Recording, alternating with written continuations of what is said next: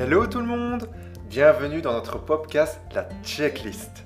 Alors je suis Adrien, porteur du projet Simplici et aujourd'hui nous allons parler de vos créations. Alors si vous aussi vous vous projetez de mettre en place un beau projet ou que vous êtes designer et qu'on vous demande de réaliser un design, un dessin ou un logo, ou que vous êtes informaticien et on vous recrute pour développer une application mobile, restez par ici quelques minutes, je vous explique tout pour protéger vos créations et éviter de vous faire avoir lorsque vous signez un contrat. Nous allons voir ensemble 5 points à avoir en tête pour à la fois protéger votre création, écrire vos contrats tout seul comme un grand et éviter de vous faire avoir lors de la signature de ces contrats. Le premier point, c'est identifier les créations. Ensuite, dans le deuxième point, nous discuterons du sort des créations. Le troisième point, on verra que dans la manière en fait d'écrire euh, vos contrats, vous pourrez obtenir facilement un avantage fiscal. Le quatrième point, c'est garder secret ce qui doit rester secret. Et le dernier point, un point hyper important, c'est réaliser un écrit. Alors, premièrement, identifier les créations. Je vais peut-être vous surprendre là, mais savez-vous qu'on ne peut pas protéger une idée? Et non, seule la mise en œuvre de cette idée peut être protégée. La différence est subtile, mais hyper importante. On va partir d'un exemple concret. Euh, vous avez, euh, disons, une idée. Alors, qu'est-ce que vous avez comme idée hyper révolutionnaire euh, On va dire la création d'une application mobile qui permet de se lever et d'avoir le sourire chaque matin? Oui, on va partir de, de cet exemple-là.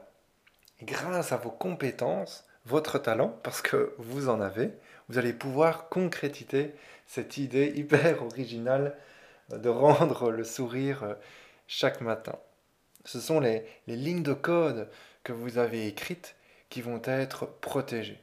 C'est le design que vous avez réalisé pour le site vitrine de cette application euh, qui va être protégé. On peut penser également euh, à une vidéo de présentation de, l'application euh, mobile qui montre vraiment les fonctionnalités de cette application. Même si la vidéo dure 3 secondes, 7 secondes, 10 secondes, la vidéo que vous avez montée euh, voilà, tout seul va être euh, protégée. Et dès que, et ça c'est vraiment si vous pouvez retenir ça du podcast, je serais vraiment content. Dès que vous écrivez euh, vos lignes de code, dès que vous avez pris une photo, clic. Dès que vous avez écrit les premières lignes de votre bouquin, vous êtes automatiquement l'auteur vos créations. Et dans le jargon euh, juridique, pour désigner euh, une création, on appelle cela une œuvre. Et pour protéger cette œuvre, il n'y a vraiment aucune démarche à faire. C'est automatique. On appelle cela la protection par le droit d'auteur. C'est un peu magique, hein, parce qu'il n'y a vraiment, vraiment rien à faire. Et pour reprendre un, un, dernier exemple, comme ça je suis vraiment sûr que vous avez bien, bien compris, grâce euh, aux droits d'auteur, les, podcasts et les modèles de contrat que je mets en ligne sont protégés par le droit d'auteur. Je suis titulaire de droits d'auteur sur mes podcasts et euh, mes modèles de contrat. Je vais pouvoir en fait autoriser des personnes à monétiser mes podcasts ou alors ben, je vous donne l'autorisation d'utiliser mes modèles de contrat pour votre projet, pour votre activité euh, commerciale. Alors je ne sais pas si euh, vous avez déjà entendu parler de euh, Certaines personnes vous conseilleront de peut-être faire un, un, e Alors il faut bien avoir en tête que cela ne permet pas d'être protégé, puisque comme on vient de le voir, vous êtes automatiquement protégé par le droit d'auteur.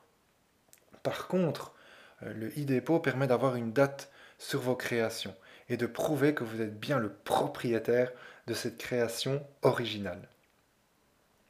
Cela permet de dire, ben moi à telle date, j'ai créé cette chanson, cette vidéo.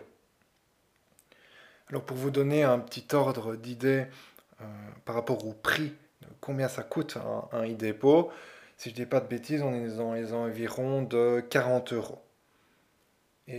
Voilà, c'est vraiment pas du tout nécessaire. En fait, il suffit, je vais vous donner un petit truc, il suffit de vous envoyer à vous-même un mail, vraiment un simple mail, avec euh, comme pièce jointe euh, votre code du logiciel, votre design, le proto réalisé sur Azure. Bref, ce que vous avez créé. Et donc, si quelqu'un vous, copie par rapport à votre création, vous pourrez lui dire Hé, regarde, tu as plagié ma musique. Moi, je l'ai écrite le 28 août et toi, tu l'as écrite le 30 septembre. Ben, vu que tu l'as écrite euh, après moi, ben, c'est toi qui m'as copié. Je t'interdis de me copier. On vient donc de voir ici notre premier droit intellectuel, c'est-à-dire le droit d'auteur, qui protège la mise en œuvre d'une création. Voyons maintenant un autre droit intellectuel, le brevet. Et ici aussi, on va partir d'un petit exemple. Euh, bah, imaginons que vous avez mis en place bah, une solution technique. Alors, qu'est-ce que vous avez mis en place comme solution technique? Euh, faire, bah, allez, faire en sorte que quand je tape euh, sur le cul de la bouteille de ketchup en verre, le ketchup il coule tout seul. Comme par magie, il coule vraiment tout seul. Ça, c'est vraiment une invention euh, parfaite. Euh, cette invention va pouvoir ben, être protégée par un brevet. Parce que, pourquoi? Parce qu'en en fait, derrière, il y a une certaine technique. Le fait que le ketchup coule tout seul. Là, vous allez devoir faire un dépôt de votre invention si vous souhaitez une protection. Contrairement au droit euh, d'auteur, ici, vous devez faire des démarches pour protéger. Même chose pour votre marque, si vous souhaitez protéger une marque, le logo de votre marque, il va falloir faire un dépôt de marque. Je vous ai mis des liens super utiles dans la bio de ce podcast pour réaliser ces dépôts de brevets ou marques. Et pour une marque, c'est vraiment très simple. Hein. Vous allez sur le site, vous pouvez déposer votre logo au format JPEG et puis vous choisissez le domaine dans lequel vous voulez protéger votre marque. Et donc, pour faire un petit résumé, on vient de voir que des créations, exemple un logiciel, une musique, un article de blog, un logo, peut être protégé par des droits intellectuels. Et nous avons vu trois droits intellectuels. Le droit d'auteur pour protéger la mise en œuvre d'une création, le brevet pour protéger une invention et la marque pour protéger un nom commercial, un logo grâce à cette protection par le droit d'auteur, le brevet ou la marque, vous allez pouvoir interdire ou autoriser une personne d'utiliser votre code informatique, votre invention, un logo, etc. Alors comment cette autorisation est donnée? Elle se fait uniquement par contrat écrit. Je vous invite donc à télécharger les modèles de contrat. Il y a un modèle de contrat de prestation de service et un modèle de contrat de cession de droits intellectuels. Les liens de téléchargement sont disponibles en description de ce podcast. Et concrètement, dans votre contrat de prestation de service, c'est tout simplement d'expliquer dans ce contrat ce qui va être créé. C'est d'écrire la mission du designer, de l'informaticien, préciser les deadlines, la manière dont vous allez travailler ensemble. Donc il faut être réaliste sur la mission euh, demander, le timing à respecter.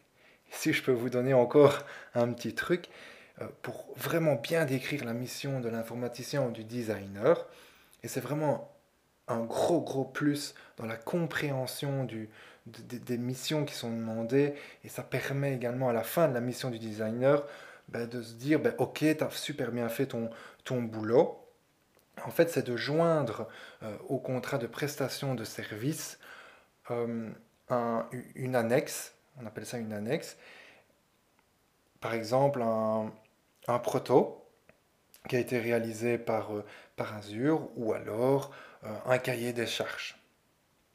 Par contre, dans votre contrat de cession de droit intellectuel, c'est expliquer ce qui a été créé. Vous pouvez par exemple joindre à ce contrat un logo qui a été réalisé par le designer. Et donc vous allez mettre ça en annexe. Alors voyons ensemble le point 2, le sort des créations. Ici, c'est expliquer concrètement qui est propriétaire de la création, de l'invention, et qui va pouvoir l'utiliser et comment. Par exemple, dans le contrat de, cession, on va noter que bah, je vais pouvoir apposer le logo que le designer a créé sur mes campagnes de publicité en ligne. Et donc en disant euh, cela, je ne pourrai pas mettre le logo euh, du designer sur mon site internet et ou euh, sur mes présentations lorsque je vais prospecter mes clients. Je peux prendre voilà un autre exemple qui me vient en tête là juste maintenant. En fait, je suis également à côté du, du projet Simplici freelance juriste parfois je reçois des, dossiers. Et là, j'avais un client qui avait reçu un mail euh, d'une société. Cette société, en fait, elle est mandatée par des auteurs et son job, c'est de vérifier si personne ne viole euh, les droits d'auteur. Cette société réclamait euh, de l'argent à mon client, 300 euros, parce qu'en fait, il avait utilisé une photo sur son blog, il n'avait pas les autorisations pour pouvoir publier cette photo en ligne sur son site. Donc on voit bien toute la complexité au niveau de, l'utilisation. C'est pour ça qu'il faut vraiment euh, être attentif lorsque vous utilisez une police ou une image ou une vidéo ou une musique de fond, euh, que ce soit sur votre page Facebook ou sur votre site internet. C'est vraiment, si je peux encore vous donner un petit truc, c'est utiliser des créations euh, libre de droit ou des créations dont vous avez une autorisation qui est euh, écrite. Heureusement, dans, ce cas-là, dans ce dossier-là, c'était un mail euh, phishing. donc c'était une arnaque, mais qui était vraiment très bien faite. J'avais jamais vu une arnaque liée à la perception des droits d'auteur aussi, aussi bien faite. Alors le point 3, venons-en au point 3, c'est obtenir facilement un avantage fiscal.